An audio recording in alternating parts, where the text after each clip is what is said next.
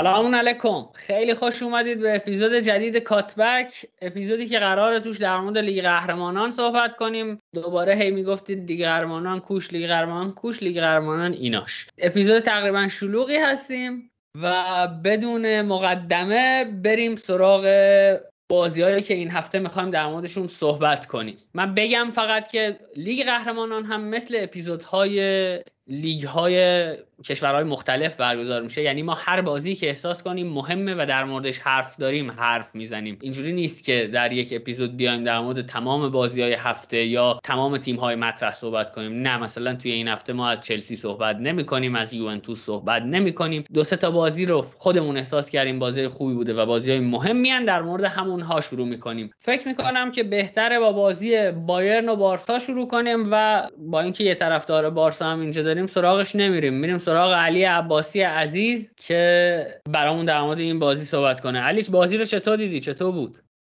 سلام دوستان. من به نظرم این بازی در حد همون بازی معروف هشتو برای بارسا کاملا یک استیتمنتی بود از سمت بایامونیخ که بارسا چقدر فاصله داره با سطح بالای چمپیونز لیگ. اول اینکه خب کمان این فصل رو با اینکه وصل پیش از سیستم 352 زیاد استفاده می‌کرد این فصل با سیستم 433 شروع کرد و برای این بازی سیستمش رو دوباره به 352 تغییر داد و خب از همونجا مشخص بود که کمان قاعدتا میترسه از بایر مونیخ. و با وجود اینکه خب با سیستم 433 تیمش داشت خوب بازی می‌کرد. البته یک سری بدشانسی هم داشتن مثل اینکه خب انسوفاتی و دمبله که خب مصدوم بودن بریثویت هم مصدوم شد. یعنی تعداد مهاجم کافی هم نداشتن برای این بازی.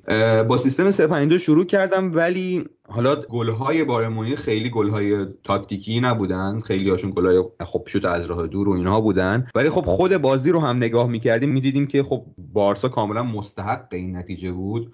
و حتی بیشتر. چون که یک سری کارهایی بایر می‌کرد که بارسا براش هیچ جوابی نداشت. برای مثال خب مشخص بود که آراوخو مسئول مهار سان است. و خب با سیستم سه دفاعی که کمان چیده بود قصدش این بود که توی یک سوم دفاعی سانه رو مهار کنه آراوخو و غیر از اون بر اساس ضد حمله ها کارشو پیش ببره. ولی مثلا خیلی وقتا پیش میومد که تو فاز اول و دوم بیلداپ سانه میومد عقب و هیچ چاره ای براش نداشت کمان راحت توپ رو می‌گرفت و پرس بارسلونا رو بایپس می‌کرد.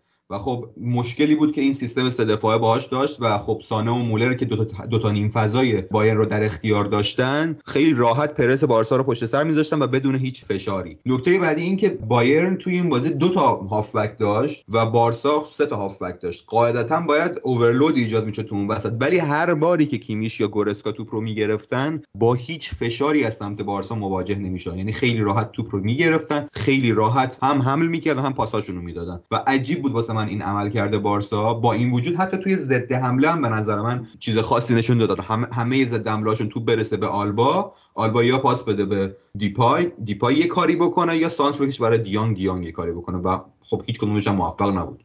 حالا من حرفای علی رو از آخر به اول بیام نگاه کنم. به نظرم بازی کردن لوک دیونگ در این بازی کاملا اشتباه بود. مسئله این لوک دیونگ مهاجمیه که خیلی کنده. به شدت کنده و اگر تیم شما می‌خواد تو این بازی بر اساس انتقال های سریع به محوطه جریمه حریف برسه لوک دیونگ اون آدمی نیست که این کار رو انجام بده. بارها تو موقعیت های قرار گرفت که می‌تونست توپ براش فرستاده بشه اما سرعتش اینقدر پایین بود که به توپ نرسید. مسئله بعدی اینه که بارسا وقتی 3 5 دو فصل پیش بازی می‌کرد سرجینیو دست wing back راستش بود. دست جدا از خلاقیتی که داره run های خوبی هم به سمت محوطه جریمه حریف داره. چیزی که روبرتو تو بازیش کمتر دیده میشه. یعنی اگر بازیایی که بارسا با سیستم سه دفاعه بازی کرده رو نگاه کنید این اتفاق همیشه رخ میده تو بازی سوسیداد فصل قبل سویا حتی بازی پاریس سن و خب استفاده از سیستم سه دفاعه در حالی که شما ابزار لازم رو نداری و جایگزین هایی که داری به کار می‌گیری به اندازه کافی خوب نیستن به نظرم اولین اشتباهی بود که کمان داشت. مسئله بعدی این بود که سیستم پرس بارسا خیلی ناقص بود. یعنی تا مثلا دقیقه 20 خیلی خوب دوتا مدافع بایرن رو پرس می‌کردن اما یهو بعد از اون همه چیز به هم ریخت. یعنی اینکه ترجیح دادن مثلا با سه نفر کیمیش رو مهار کنن و خب اوپامکانو یک فضای عجیب و غریب جلوش باز بود که پاوار رو راه بندازه یا سوله دیویس رو راه بندازه. و خب این به نظر می‌رسه خیلی منطقی نیست چون که همونطور که علی گفت آراخو مسئول مهار سانه بود و خب سرخی روبرتو باید دیویس رو می‌گرفت که فکر نکنم واسه دیویس کار سختی باشه. هر بازیکنی رو توی یک به یک دریبل بزنه.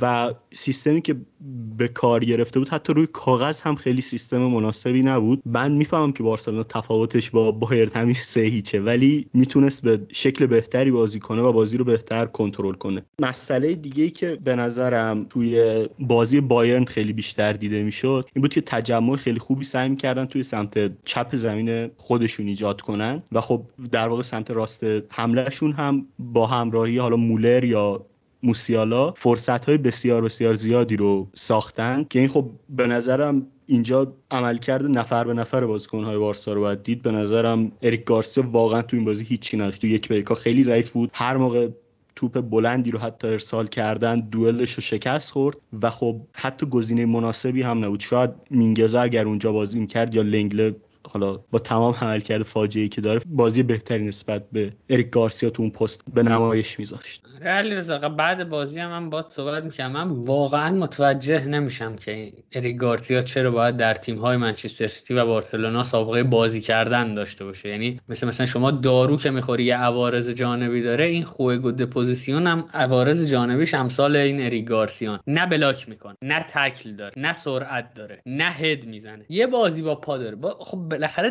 دفاع باید یه quality دفاعی هم در حد متوسط داشته باشه. حالا گلی که تو خورد بهش کمونه کرد من با علیرضا که صحبت می‌کردم گفتم گفتم تنها اکتی که این چرخش آقای اریک گارسیا داشت این بود که سطح مقطع احتمالی برای برخورد با توپ و بلاک کردنش رو کم می‌کرد که علیرضا میگه اون بدشانسیه. ولی واقعا در تک تک صحنه هایی که اریک گارسیا باید یک کاری می‌کرد هیچ کاری نکرد. هیچ کوالیتی دفاعی به تیم اضافه نمی‌کنه و من نمی‌دونم چرا کمان به قول علیرضا مینگزا رو بازی نمیده. من فقط این رو بگم که خب از quality های بایرن هم نباید بگذریم. واقعا یعنی با بازی لایپزیگش هم توی بوندسلیگا بررسی کردیم. واقعا تیمی که هیچ باگی ندارن. یعنی تو چندین position به نظر من سه تا بازیکن برتر دنیا یکیشون تو بایرنه. یه چیزی علیرضا گفت تو هم الان در مورد quality بایرن صحبت کردی. علیرضا گفت که من می‌دونم که اختلاف بایرن و بارسلونا همین سه هیچه یعنی اختلاف سطح همین قدره ولی نهایتا تو وقتی می‌خوای تصمیمات یک مربی و یه تیم رو قضاوت کنی اون چیزی که باعث میشه یکی credit بگیره اینه که آقا اگه اختلافت مثلا سه هیچه تو دو هیچ ببازی. یعنی یه چیزی اضافه بر اون چیزی که خام وجود داره به تیم اضافه کنی و خب بارسلونا حقیقتا این اتفاق نیفتاد. یعنی فکر می‌کنم که هیچ نکته مثبتی توی این بازی دیده نمی‌شد. چیزی که واسه من عجیب بود نوید این بود که کومان انگار بعد از سه هیچ بازی رو باخت و یه سری بازیکن 17 18 ساله مثل گاوی و بالده و اینا رو فرستاد تو زمین. حس می‌کنم یک حالت یه مکانیزم دفاعی بود که بگه من بچه مچه هم بازی دادم تو این بازی. من یه نکته رو بگم درباره این. حالا بالده که اثر اجبار بود چون آلبا مصدوم شد ولی بقیه بازیکن ها همین بود تقریبا. مسئله اینه که من برداشتم اینه و فکر می‌کنم برداشتی که اکثریت داری اینه که کمان می‌خواد با بازی دادن اینها بگه که من شجاعت کافی در بازی دادن به جوانها رو دارم. ولی خب اگر یه مربی واقعا این شجاعت رو داره بعد از دقیقه یک به اینها بازی بده. نه اینکه وقتی تیمش سه هیچ عقب میفته بگه که من با بازی دادم به اینها وقتی تیمم عقبه دارم به چند اونها فرصت میدم. خیلی به نظرم چیز جسورانه نیست و حرکتیه که من خیلی استقبال نمی‌کنم ازش. به نظرم یکم بزدلان است این حرکت و برای فرار از کاریه که کرده. دمت گرم علی دمت گرم علی رضا. بریم سراغ بازی میلان و لیورپول که من مار تو آستین پرورش دادم. یه مشت خائن اینجا نشستن و بازی اینتر رو ول کردن رفتن بازی میلان و لیورپول رو دیدن. البته آقا مهدی که ازش انتظاری نمیره. بالاخره گمراه تاریخ اما از علی رضا و علی عباسی انتظار دیگه داشتیم. با مهدی شروع کنیم. مهدی همه هواداراتون از عملکرد تیم راضی بودن؟ اما از عملکرد دو تا آفک میانیتون گلایه داشتن و می‌گفتن که اون کاری که همیشه برای میلان می‌کردن رو توی این بازی نکردن. چطور بود بازی مهدی؟ خب من یه سلام کنم اول به شما رفقای عزیزم و شنونده های کاتبک و یه نکته هم بگم که عموما کسی که توی شهر میلان زندگی کنه و اینتری باشه خودش گمراه هست. دیگه شما حساب کار خودتون رو راجع به بازی اگه بخوایم صحبت کنیم فکر می‌کنم در درجه اول نکته که خیلی اهمیت داره اینه که میلان بعد از هفت سال هشت سال برگشته به چمپیونز لیگ اینو باید ذکر کرد و کسایی که دارن توی این تیم بازی می‌کنن عموما تجربه میدون بزرگ رو ندارن و به قول اون عزیز ربانی شیرازی که گفت بچه های ما اولین بار دارن این استادیوم رو می‌بینن ولی خوب فوتبال کردن. قضیه از این قرار بود. و ناگهان جو آنفیلد خراب شده بود روی سر اینا. فکر می‌کنم تا حداقل نیم ساعت اول تا این فشار رو جذب کنن عملکردشون به وضوح میشه دید که تحت تاثیر جوه. من در تایید حرف مهدی اینو بگم که کل اسکواد میلان که وارد زمین شد روی هم 24 بازی چمپیونز لیگ کرده بودن. توی لیورپول این عدد 377 بود و فقط جو گومز یعنی جو گومز جوان ترین بازیکنشون همون اندازه بازی چمپیونز لیگ داشت. اختلاف تجربه دو, دو تیم انقدر بود. آره علی در نهایت هم وقتی کلیت بازی رو نگاه می‌کردیم متوجه می شدیم که لیورپول به وضوح سرتر بود و برتری که داشتش چه تو درصد مالکیت چه آمار شوت چه پاس چه ایکس جی در همه این موارد از میلان به وضوح سرتر بود. و راجع اون نکته هم که نوید گفتش عملکرد کسیه و بن ناصر واقعا بد بود. هرچند در نیمه دوم بعد از اینکه سه تا گل خوردیم اون موقع تازه خوب شدن. تازه انگار روونتر بازی کردن و اشتباهشون هم کمتر شد. ولی در کل جریان بازی خیلی وقتا پیش می اومد که پرس اشتباهی کسی به خصوص انجام می‌داد و این باعث می‌شد که جا بمونه و یه فضایی بین دفاع هافک ایجاد بشه و هندرسون رو می‌دیدیم که به کرات آزاد بود. سر گل اولی هم که میلان خوردش جایگیری بد کسیه بود که باعث شد یه فضای اون وسط توی half space راست ما خالی بشه. هندرسون بن ناصر رو از جریان بازی خارج کنه و اونجا برتری عددی صورت نگیره و خیلی راحت بتونه که آرنولد حرکت کنه. دقیقا مهدی واقعا به نظرم double pivot میلان تو این بازی ناامید کننده بودن. البته خب اول بازی تا موقعی که منیان اون پنالتی رو گرفت از صلاح کل تیم به نظر من در مقابل جو آنفیلد شوکه شده بود. ولی بعد از اینکه پنالتی رو گرفت منیان هم به ناصر به نظرم یکم بهتر شد. هم به نظر می‌رسید که پیولی به دیاز دستور داده که بیاد یکم عقبتر و توی جلوگیری از اوورلود هافبک میلان به تیم کمک کنه که خب نتیجه هم شد دوتا گلی که زدن. ولی کسی کل بازی به نظر من بد بود و عجیب هم بود. چون بازیکنی بود که خب بیشترین بازیکنی بود که حداقل از نظر فیزیکی ما انتظار داشتیم که جلوی بازیکن‌های پریمیر لیگی بتونه وایسه. یه نکته ای که از اینکه لیورپول خب هممون می‌دونیم با 5 نفر حمله می‌کنه. یعنی تو فاز سوم 2 3 5 یا 3 2 5 بازی می‌کنن. و شما برای اینکه بتونی جلوی اینکه این 5 نفر مقابل 4 نفر دفاع خودت برتری داشته باشن رو بگیری باید از دابل پیوتت بیاد اون فضاها رو ببنده. و در واقع این کاری بود که بیشترین کاری بود که به نظرم از کسی و به ناصر انتظار می‌رفت و هیچ کدومشون این کار رو انجام ندادن. که البته تو مالکیت که خب باز جلوتر به نظرم به ناصر بهتر شد ولی کسی تو آخر بازی همین روند بعدش رو ادامه داد. نکته خوبی اشاره کردی علی و اون پنالتی بودش که به نظر می‌رسه میلان تو جریان بازی نگه داشت. اگه اون پنالتی گل می‌شد من خودم شخصا انتظار داشتم. قبل از بازی هم انتظار داشتم که اصلا این بازی رو با اختلاف خیلی بالایی ببازیم. چهار تا رو من قشنگ خودم آماده کرده بودم براش ولی خب اون پنالتی که منیان گرفت باعث شد میلان رو توی جریان بازی نگه داره. در طول بازی توی همون فاز بیلداپی که خودت هم گفتی و به درستی اشاره کردی به ناصر و کسیه شاید اون کارایی لازم اون کارایی همیشگی رو نداشتن و خب صد درصد دلیلش پرس بالای شدید لیورپول بود. ما خیلی وقتا می‌دیدیم که پاسای ارزی میدن بازیکنهای میلان و پاسای بی ارزش یا پاس دوباره رو به عقب به گلر که اینو ما تو سری آ چندان نمی‌بینیم. چون میلان می‌تونه با حوصله به بیلداپ خودش برسه ولی چون اصلا هیچ تیمی توی سری ها انقدر شدید پرس نمی‌کنه که انقدر فرصت نده. ولی این توی بازی با لیورپول اتفاق نمی‌تونست بیفته و فکر می‌کنم که یه کلاس درس خوب بود. شاید این بالاترین حد از پرسی بود که میلان می‌تونست به چشم ببینه و راجع به عملکرد بازیکنام اگه بخوایم یه مختصری بگیم من فکر می‌کنم که ربیچ ثابت کرد که واقعا مرد بازی های بزرگ همیشه توی بازی های بزرگ خوب میدرخشه یه تاثیر خیلی مثبتی توی جریان بازی می‌ذاره. لیاو هم که یه پنج دقیقه تصمیم گرفت فوتبال بازی کنه و نتیجه شد دو تا گل برای میلان. و فکر می‌کنم توموری هم اگر اون دو تا صحنه گلی که می‌تونست سر اون دوتا بهتر عمل کنه رو فاکتور بگیریم در بقیه اوقات بازی خوبی ازش دیدیم. خیلی وقتا پروگرسیو پاسایی که میلان داشت رو داشت توموری در واقع می‌داد. و به دیاز هم اشاره کردی که به مرور نقشش توی فاز بیلداپ میلان بیشتر مشهود بود چرا که میومد عقب بین خطوط جایگیری می‌کرد و پذیرای پاسای پروگرسیو بازیکنهای خط دفاع بود. خب در مورد لیورپول هم بخوایم صحبت کنیم. نکته ای که خب خیلی عجیب بوده اولا که برگشتن اوریگی بود. که خب خیلی وقت بود نبود توی ترکیب اصلی لیورپول و فصل پیش هم عمل کرده. خب خیلی خوبی نداشت. ولی این بازی انگار چمپیونز لیگ یه جاییه که اوریگی دوباره میشه همون بازیکن فصل 2018 19 و اینکه به فندایک هم استراحت داده بود که خب منطقی بود با وجود اینکه لیورپول تو 15 روز آینده پنج بازی داره به فندایک بازی نداده بود. ولی خب به نظر می‌رسه جو گومز خیلی با زوج بودن با ماتیپ راحت نیست. البته از یک نظر هم میشه حق داد بهش چون خب بازیکنی که همیشه سمت راست خط دفاعی بازی می‌کنه و خب ما می‌دونیم که وقتی این سمت عوض میشه چقدر واسه بازیکن تاثیرش زیاده.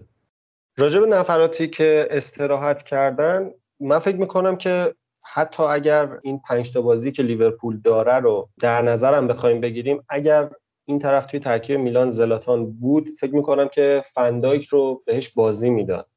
و اینکه زلاتان نبود و ربیچ بود باعث شدش که به ماتیپ بازی بده که توی یه گلم که یکم مقصره 100 درصد بودش با جایگیری اشتباهش.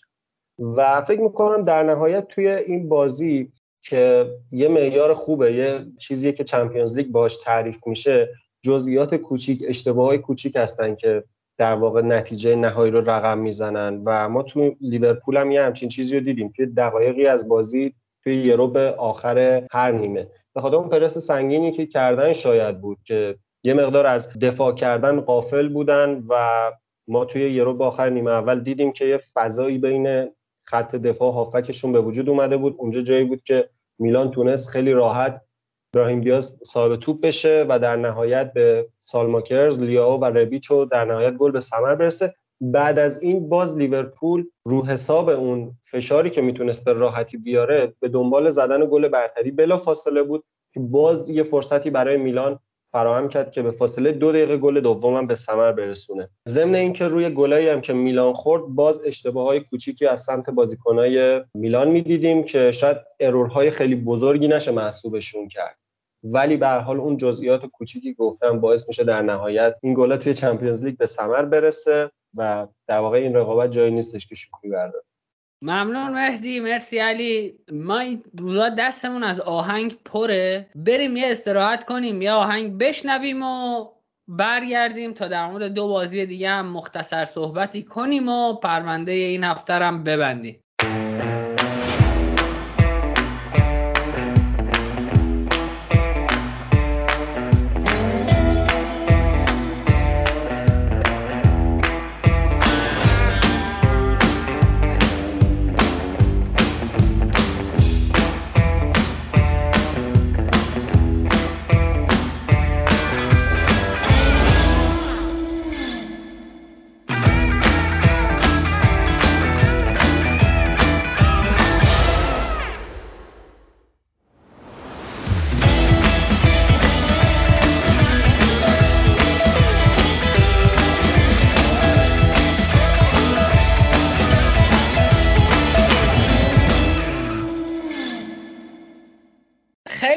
مخلصیم برگشتیم خدمتتون. بریم سریع سراغ بازی رئال اینتر و آقای اسماعیلی که به جمع ما اضافه شده. آقا فراد خیلی خوش آمدید. در خدمتی منم یه سلام مجدد میگم خدمت شما دوستا و شنونده عزیزمون. ناامیدی خیلی زیادی وجود من فرا گرفته بابت این بازی چون مشخصه تیم های بزرگ اینه که تو روزهایی که خوب هم نیستن می‌برن و مشخصه تیم هایی که دارن سعی می‌کنن پیشرفت کنن و بزرگ بشن اینه که تو روزهایی که خوبم هستن نمی‌تونن ببرن. این مساق بارزی بود که برای اینتر به وجود اومد. شاید قبل از بازی خودمون خیلی فکر می‌کردیم که این بازی قرار خیلی تحت فشار قرار بگیریم از کنارها خیلی بهمون ضربه بزنن و خیلی امیدی نداشتیم به اینکه خط حملهمون مثلا کار خاصی انجام بده. ولی خب واقعا با یه بازی بسیار روون و بازی تاکتیکی خوبی که اینزاگی پلنش رو ریخته بود بازی شروع شد. برخلاف انتظار حتی خود من که طرفدار اینترم اینتر خیلی خوب بازی رو شروع کرد خیلی خوبم ادامه داد. ولی خب استفاده نکردن از موقعیت ها و عدم تمرکز به نظرم روی ضربات آخر و اینکه توی فکر می‌کنم یک سوم هجومی ما واقعا تیم متمرکزی نبودیم. نمی‌دونم چرا. ولی به وضوح مشخص بود که بازیکنان وقتی می‌رسن جلو دروازه رئال نمی‌دونن شاید بعد چی کار بکنن و یه مقدار هول میشن. این نکته ایه که باید راجبش صحبت بشه. فکر می‌کنم توی تمرینات قرار باشه که این بحثا راجبش خیلی مطرح بشه. ولی خب به شکل حالا بازی از نظر شکل بازی بازی بسیار زیبایی بود. اینتر با سه هافک خودش بسیار خوب تونسته بود خط هافک رئال رو تا حدودی کنترل بکنه و فکر می‌کنم هر دو تا تیم سعی می‌کردن بازی خودشون رو غالب بکنن. در ابتدا کسی قرار نبود وایسه ضد حمله بزنه وایسه دفاع بکنه و پرس خیلی خاصی انجام بده. مهمترین عملکردی که تو این بازی سراغ داریم عملکرد خوب فکر می‌کنم بارلا بود. بازی بسیار خوبی به نمایش گذاشت و همینطور بروزوویچ که باز هم یه عملکرد خیلی خوب دیگر خودش به نمایش گذاشت. این هفته خیلی داره خوب بازی می‌کنه و در نهایت بازم میگم عدم تمرکز مهاجما و استفاده نکردن حتی از توپهای سوم چیزی بود که به ما ضربه زد.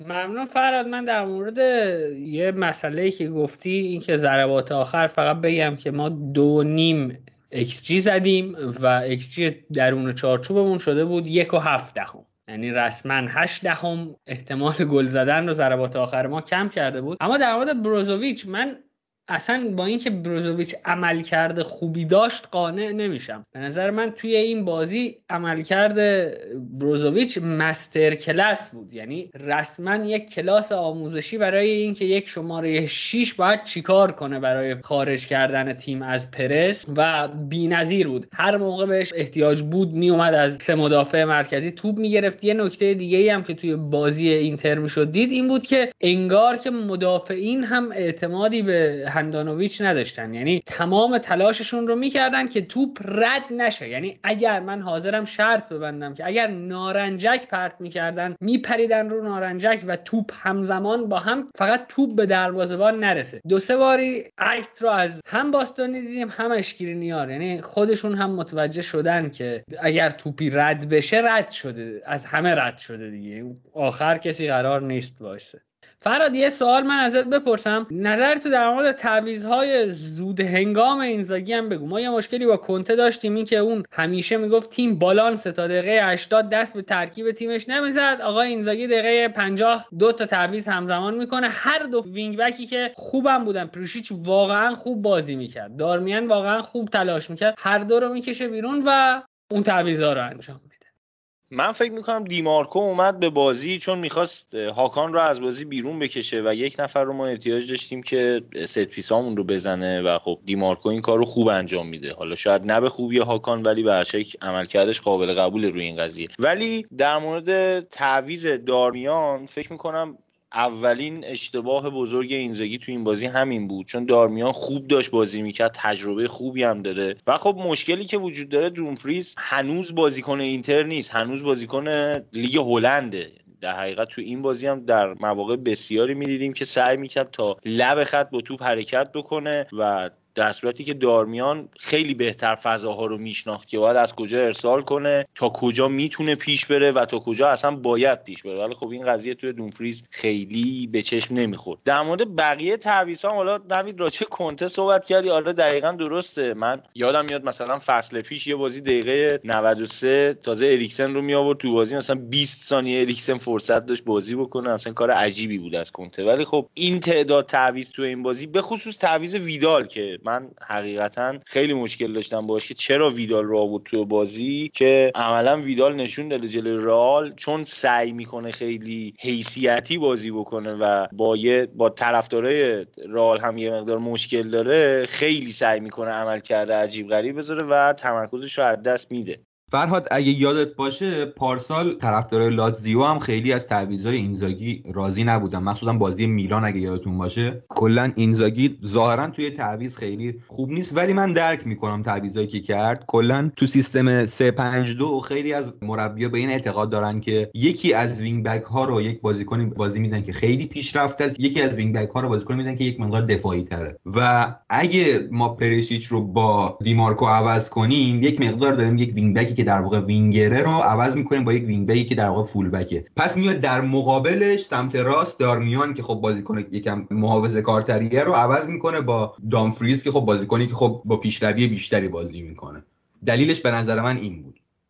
دقیقا مشکل همین بود دیگه. وقتی پریشیچ توی بازی بود و از سمت چپ اینتر حمله می‌کرد خب چپ اینتر خیلی پیشرونده تر بود و راست رئال رو تا حدودی مجبور کرده بود که عقب وایسه. ولی به محض اینکه دیمارکو اومد بیرون خب آنجلوتی هم مربی بی تجربه و نادانی نیست به قولی و خیلی خوب این فرصت رو پیدا کرد. با آوردن رودریگو از سمت راست رئال ما حمله های بیشتری دیدیم که در نهایت گلم خود رودریگو زد حالا. ولی در کل تعویض‌های اینزاگی هنوز تعویض‌های پخته‌ای نیست. اصلا تعویض‌های پخته‌ای نیست و شاید بهتر باشه که تو یه سری بازی ها همه تعویضاشو حالا انجام نده. لزومی نداره شما هر پنج تعویزی که داری انجام بدی. این نکته که در مورد اینزاگی واقعا صادقه. ولی خب یه نکته دیگه هم که من می‌خواستم بهش اشاره بکنم تو خط دفاع به خصوص باستونی نشون می‌داد که انگار تو این بازی خیلی تمرکز نداره. شاید هم به قول نوید اون ترس از رد شدن توپ بود که توپ اگه برسه به اندونوویچ قطعا گل میشه. به همین دلیل یه مقدار احساس می‌کنم هول بازی می‌کرد. ما توی یک سوم دفاعیمون هر موقع توپو پس گرفتیم از حریف در فکر می‌کنم 80 درصد مواقعی که باز پسگیری کردیم وقتی اومدیم توپو به فاز بعدی ببریم با مشکل مواجه شدیم و توپو معمولا یا لو می‌دادیم یا خیلی پاسهایی می‌دادیم که نزدیک به لو دادن بود. توی سه چهار تا از این پاسهایی که سعی کردن بدن به خط هافبک بعد از باز پسگیری توپ برای اینکه ما ضد حمله رو آغاز بکنیم فکر می‌کنم اگه بروزوویچ نبود دو سه تا این توپا قطعا برای ما خطر خیلی جدی ایجاد می‌کرد. خیلی توپ لو می‌دادیم تو خط دفاع تو این قضیه.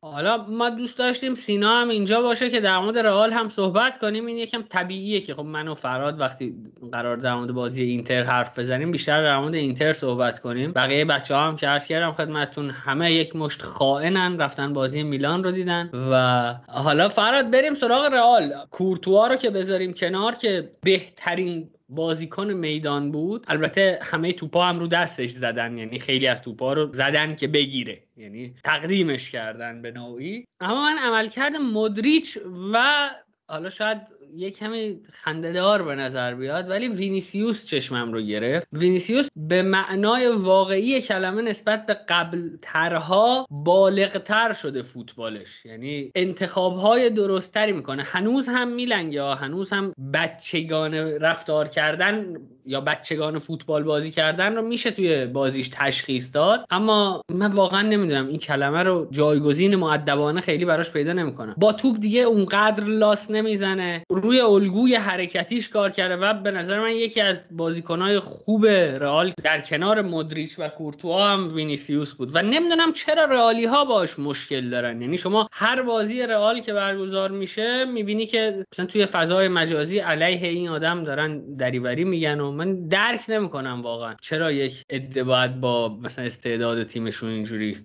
رفتار کنه در مورد وینیسیوس من فکر می‌کنم اگه کسی داره الان بهش فوش میده به خاطر عملکردش فصل گذشته است. یعنی کارهایی که کرده یه مقدار همون به قول نوید زیاد ور رفتن با توپ و موقعیت های از دست رفته رئال که خیلی مقصرش رو وینیسیوس میدن ولی واقعا با اومدن آنجلوتی وینیسیوس نمیشه گفت یه مرحله چند مرحله پیشرفت کرده.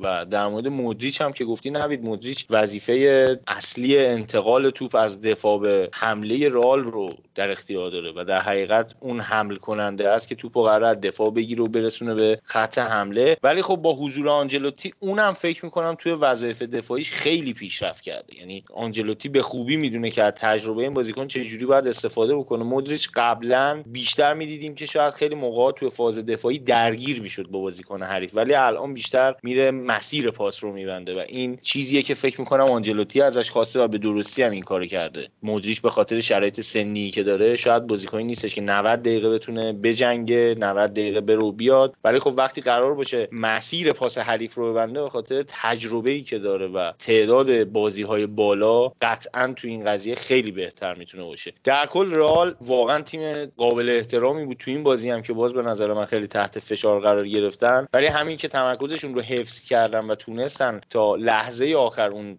نظام تیمیشون رو حفظ کنن خیلی کار بزرگیه. یعنی علکی نیست. شما در مقابل تیمی بازی کردی که نیمه اول حتی می‌تونست به سه تا گل بزنه ولی در نیمه دوم دیدیم که همون جوری رئال بازی رو ادامه داد. و خب بالاخره رئال هم به خاطر مهرهایی که از دست داده توی خط دفاعش خیلی ضعیفتر شده بود نسبت به پارسال. و راجب رئال واقعا باید خیلی قابل احترامتر صحبت کرد. و یه چیز عجیبی که فرات در مورد رئال وجود داشت این بود که آلابا رو توی پست دفاع وسط بازی داده بود و ناچو رو پست دفاع چپ بازی داده بود. این واسه من خیلی عجیب بود.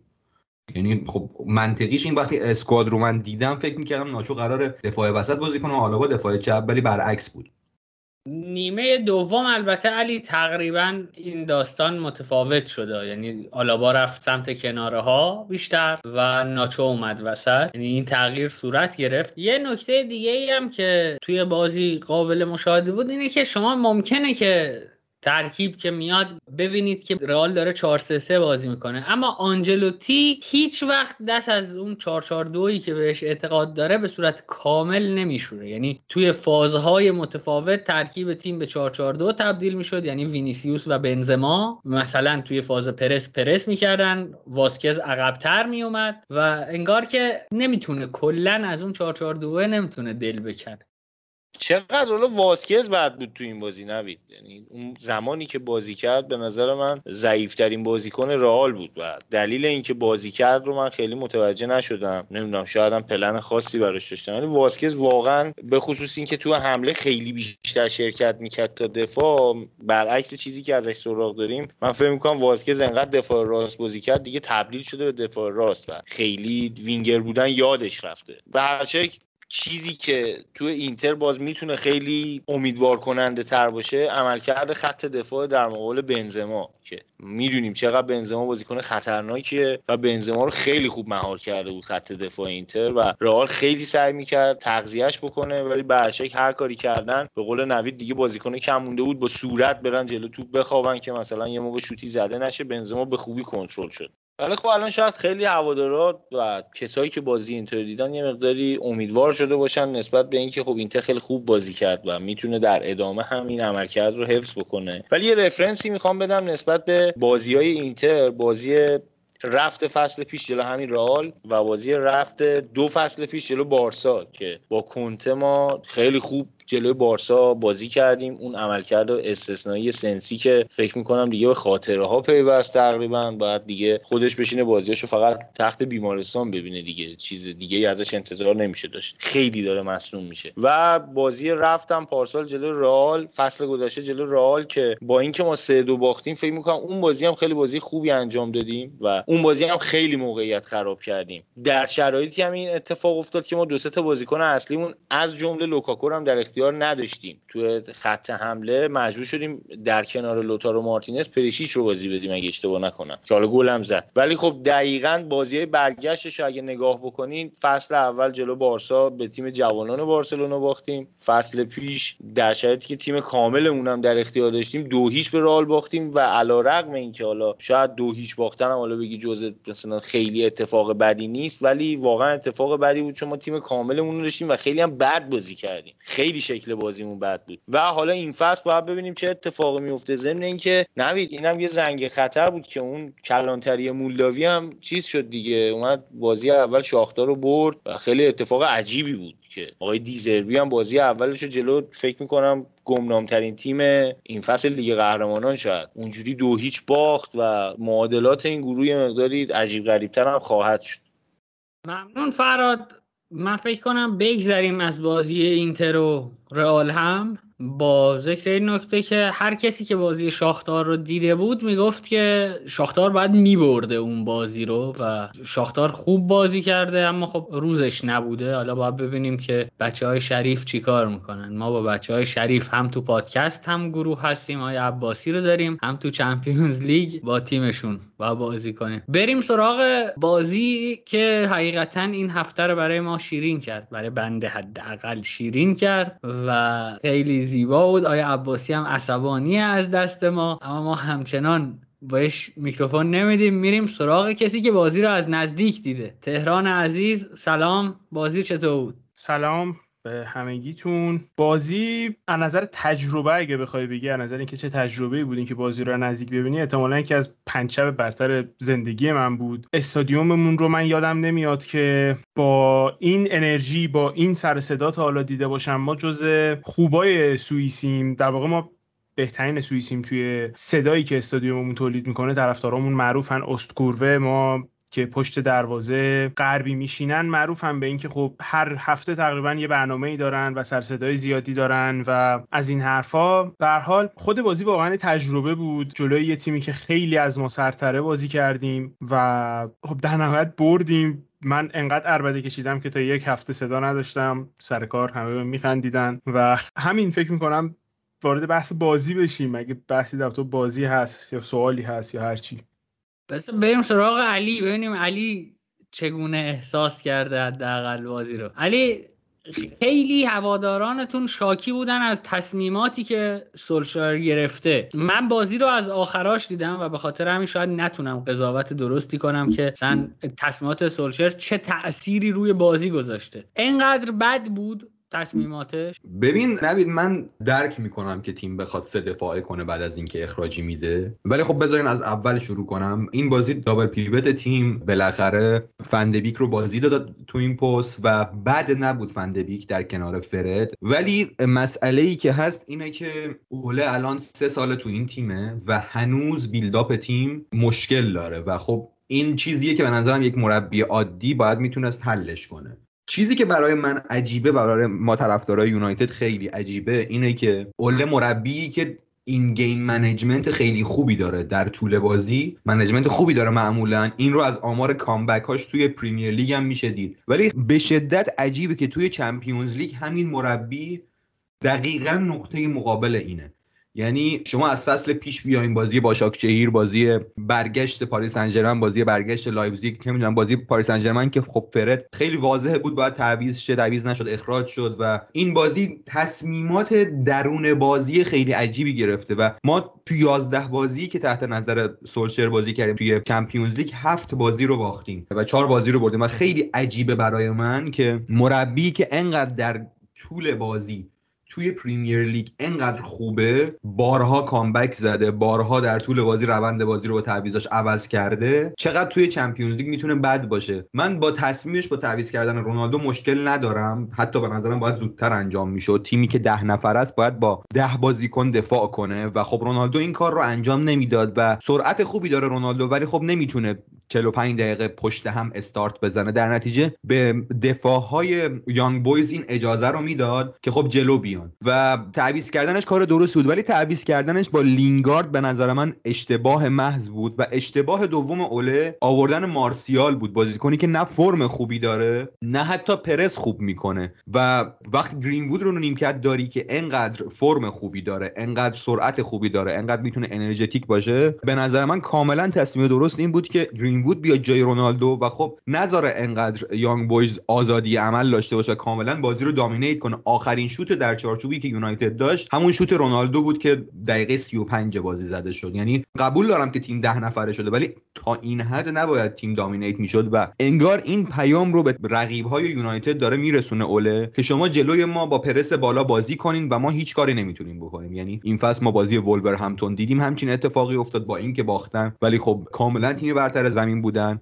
همتون جلوی ما پرس بالا کرد. کاملا ما رو دامینیت کرد. بازم بازی یکی یک شد. نباختیم ولی خب کاملا بازی برتری ارائه داد همتون و این بازی هم جلوی یانگ بویز. من به نظرم حتی قبل از اخراج ون بیساکا که خب اشتباه شخصی بود و اون رو نمی‌تونم مقصرش رو اوله بدونم قبل از اخراج بنبیساکا باز هم یانگ بویز با پرس از بالاش کاملا بازی رو بهش مسلط بود. ببین یه حالا حرفایی می‌زدن تو رسانه ایران مخصوصا خوندم که ایبه فصل خوب شروع کرده ایبه همون یانگ بویزه. فصل خوب شروع کرده ما فصل اصلا خوب شروع نکردیم. زیر نظر داوید واگنر با شاید اتفاقی که واسه لایپسیش داره میفته دقیقا برعکسش برا ما افتاد. ما از یه مربی که اعتقاد زیادی به بازی پرس بازی مستقیم داره رسیدیم به مربی که اعتقاد به بازی مالکیت محور رو موقعیت محور رو از این حرفا داره. و ما فصل اصلا خوب شروع نکردیم. ولی در نهایت فوتبالی که ما بازی می‌کنیم همین چیزی که جلوی یونایتد دیدی. داشتیم با هم دیگه حرف می‌زدیم و قبل از بازی و بعد از بازی با هم دیگه حرف زدیم و یه سری نکات بالا اومد که خب جالب بود. ما توی استادیوم می‌تونم بهت بگم که هم من هم همه طرفدارا تعجب کرده بودیم از کاری که اوله داره می‌کنه. و حقیقتش اینه که من فکر می‌کنم که تیم ایبه اونطوری که باید آنالیز نشده بود. تیم ایبه زیر نظر داوید واگنر حتی بازیایی که برده هم بعضا با نتایج بالا برده 3 2 برده 4 3 برده. ما تیمی هستیم که خیلی خوب گل می‌خوریم. خیلی. از مدافع وسطامون هم مشخصه. دو تا مدافع وسطی که بازی داده بود واسه این بازی محمد علی کامارا بود که هر چقدر بازی با پای خوبی داره توی دفاع معمولا زیاد سوتی میده. و ساندرو لاپر بود که لاپر اصلا مدافع وسط نیست. لاپر هافک دفاعیه که ما به عنوان دفاع وسط ازش استفاده می‌کنیم. بازی که تصمیم می‌گیره سسیگر رو بازی نده. آخر بازی سسیگر رو آورد تو. چیزی که برای من خیلی جالب بود این بود که خب من اولش فکر کردم برای اینکه می‌خواد نیمه رو تموم کنه فقط رد بشه برسه به نیمه دارن وقت کشی می‌کنن. بش فکر کردم نه چون جلوه دارن وقت کشی می‌کنن. وقتی بازی مساوی شد بازم یونایتد نه حمله می‌کرد نه فشاری می آورد نه سعی می‌کردن فوتبالی بازی بکنن. تا جایی که می‌تونستن وقت تلف می‌کردن تا جایی که می‌تونستن خودشون رو مینداختن زمین. و حقیقت اینه که من اینو متوجه نمیشم. وای‌بی تیم خیلی خوبیه. اگه با من حرف بزنی خیلی می‌تونم بهتون بگم که تیم خوبی هستیم. بهترین تیم سوئیسیم. پنج ساله که بهترین تیم سوئیسیم. اما اونقدر تیم خوبی نیستیم که یونایتد نتونه ده نفر ما رو ببره. و پالمرسون یه حرفی زده بود می‌گفت اگه این بازی رو جلوی سیتی یا چلسی می‌کردن حتی اگه سیتی یا چلسی ده نفره می‌شدن یانگ بویز توپو نمی‌دید که اصلا بخواد گل بزنه با توپ. و خب من فکر می‌کنم این قضیه درسته. برای منی که از تو استادیوم بازی رو دیدم این حس رو داشتم که حتی اگه لینگارد هم اون سوتیه رو نمی‌داد و بازی یک یک تموم می‌شد اوله قرار بود بره و همه جا بگه که خوشحاله از اینکه بازی یک یک تموم شده. و خب حقیقتش اینه که برای منی که یه تیمو باختن که تو Premier League خوب می‌شناسم و یه تیمو باختن که هر هفته میبینمش خوب می‌شناسم تفاوت سطح دو تیم خیلی بیشتر از اینه که واسه ده نفره یک یک شدن بخواد مربی راضی باشه. و خب من اینو متوجه نمیشم. این رویکردی که اوله داشت رو متوجه نمیشم حقیقتش. من تعجب کرده بودم وقتی دیدم بین دو نیمه تابلو رفت بالا و اسم واران شماره واران رو دیدم. همش داشتم فکر می‌کردم خدا کیو جابجا کرده تو این سیستم. کیو قرار تو بازی بده. باورم نمی‌شد داره سه دفاعش می‌کنه. حالا تهران یک چیزی که واسه من عجیب بود این بود که اصلا واران از اول بازی تو این بازی نبود. یعنی من درک می‌کنم وقتی داری از double pivot مکتامینی و فرد استفاده می‌کنی که خب این دوتا با هم هماهنگی خوبی دارن از نظر دفاعی خوبن خلاقیت رو ندارن و ball progression رو ندارن تو بیای از لیندلوف استفاده کنی که خب معروف به پاسهای بلند خوبش و راه انداختن مهاجما پشت دفاع حریف. ولی درک نمی‌کنم وقتی داری از فرد و دانی فندبیک استفاده می‌کنی که خب بازیکنی که خیلی خیلی کم توی پست double pivot پست شماره 6 بازی کرده. حتی توی آژاکس هم بازی من نگاه می‌کردم سر جمع هزار دقیقه بازی نکرده بود تو پست هافبک دفاعی و قاعدتا یک بازیکن پشتش احتیاج داره که از نظر دفاعی خیلی بازیکن سالیدتری باشه. یعنی و واران چند بازی که بازی کرده بود اصلا هیچ تایمی برای وفق پیدا کردن احتیاج نداشت. کاملا اومد توی زمین و بهترین مدافع ما و حتی خیر از بازی بهترین بازیکن ما شد. و حس می‌کنم باز هم اوله دست کم گرفت. دقیقا مثل بازی باشه شهیر حریف رو دست کم گرفت و واران رو از اول بازی استفاده نکرد و به نظرم یکی دلایلی که تیم ما مشکل خورد هم همین بود. یه چیزی هم که من می‌خوام حتما بگم که باشه تو اپیزود چون این حرفو من ماهاست که دارم می‌زنم اینی که میشل آبیشر شماره 20 ای به سطحش خیلی بیشتر از لیگ سوئیسه. می‌دونم که 24 سالشه و سنی نیستش که خیلی راحت باشه که بخواد ترانسفر بشه و بازی خیلی خارق العاده هم جلوی یونایتد داشت دو تا موقعیت یه بار فرد خیلی توپشو بعد برداشت و یه بار پوگبا اگه درست بگم توپشو بعد برداشت. اما با این حال من فکر می‌کنم واقعا نشون داده تو چند هفته اخیر که بازیکن خوبیه. هم بازی ملی که جلوی ایتالیا انجام داد و هافک ایتالیا رو کاملا تونسته بود منیج کنه هندل کنه هم بازی که جلوی هافک یونایتد انجام داد. جز بازیکن مورد علاقه هم هست برای همین انقدر ازش خوشم میاد و بازی فوق العاده هم نداشت. اما باز میگم بازیکن واقعا از سطح لیگ سوئیس خیلی بهتره. این یه نکته رو می‌خواستم من بگم.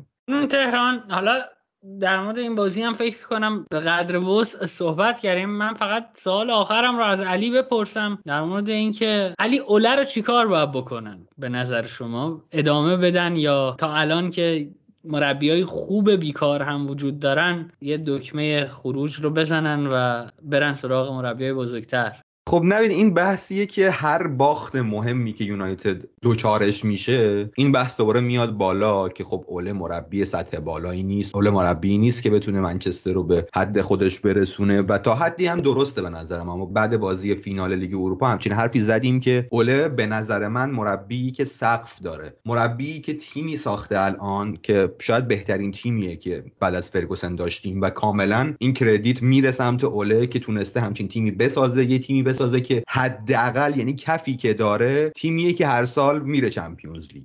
هر سال بازی قابل قبولی ارائه می‌کنه. ولی الان دیگه squad یونایتد به جایی رسیده که این تیم باید از گروهش تو Champions League بیاد بالا. باید برای title رقابت کنه. و من این رو شک دارم که اوله مربی باشه که سقف چیزی که می‌تونه ارائه کنه رقابت با امثال گواردیولا کلوپ باشه. کاملا درک می‌کنم تا الان باهاش ادامه دادن. درک می‌کنم که امسال هم می‌خواستن مربی تیم باشه و بهش فرصت دادن ولی درک نمی‌کنم. چرا؟ باهاش قرارداد سه ساله بستن. مربی خیلی خوبی تو بازار در دسترس هستن. زیدان هست. کنته هست. مربی زیادی هست. با این وجود من خیلی با کنته موافق نیستم دلایلی که دارم. خدا رو شکر علی جان.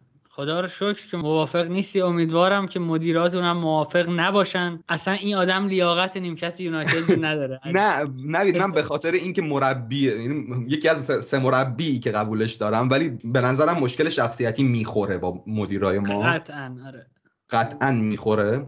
چون اون سطح کنترلی که می‌خواد رو قطعا بهش نمیدم و دوباره همون اتفاق چلسی میفته. یعنی دوباره دعوا و چند سال زمان برای اینکه تیم ریکاور کنه. و در کل می‌خوام بگم که امسال به نظر من اول سقفش همین حده یعنی یونایتد رو از این گامی که تا الان داشته جلوتر نمی‌تونه ببره تا الان چند بار نشون داده آمارش توی چمپیونز لیگ واضحه. مشکلات پایه‌ای که یونایتد داره مثل مشکل بیلداپش که خب به نظر من خیلی شدیده. تیم جلوی تیم هایی که های پرس بازی می‌کنن به هیچ وجه نمی‌تونه بیلداپ خوب انجام بده. امیدوارم ثابت کنه من اشتباه می‌کنم ولی خیلی چشم آب نمی‌خوره.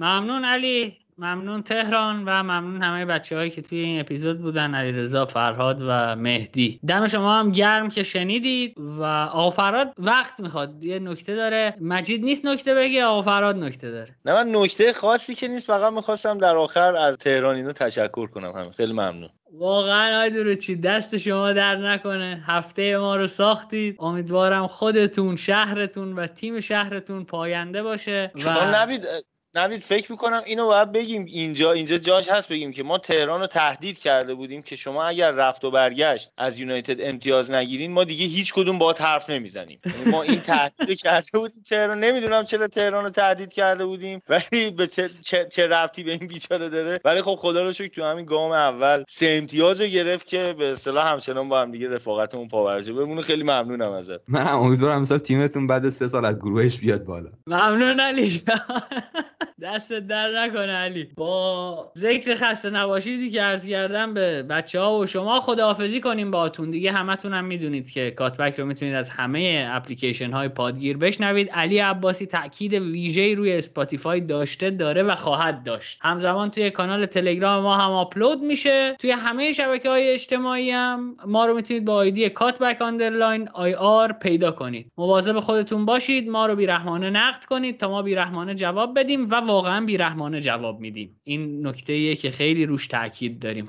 خیلی مخلصم. خدا نگهدار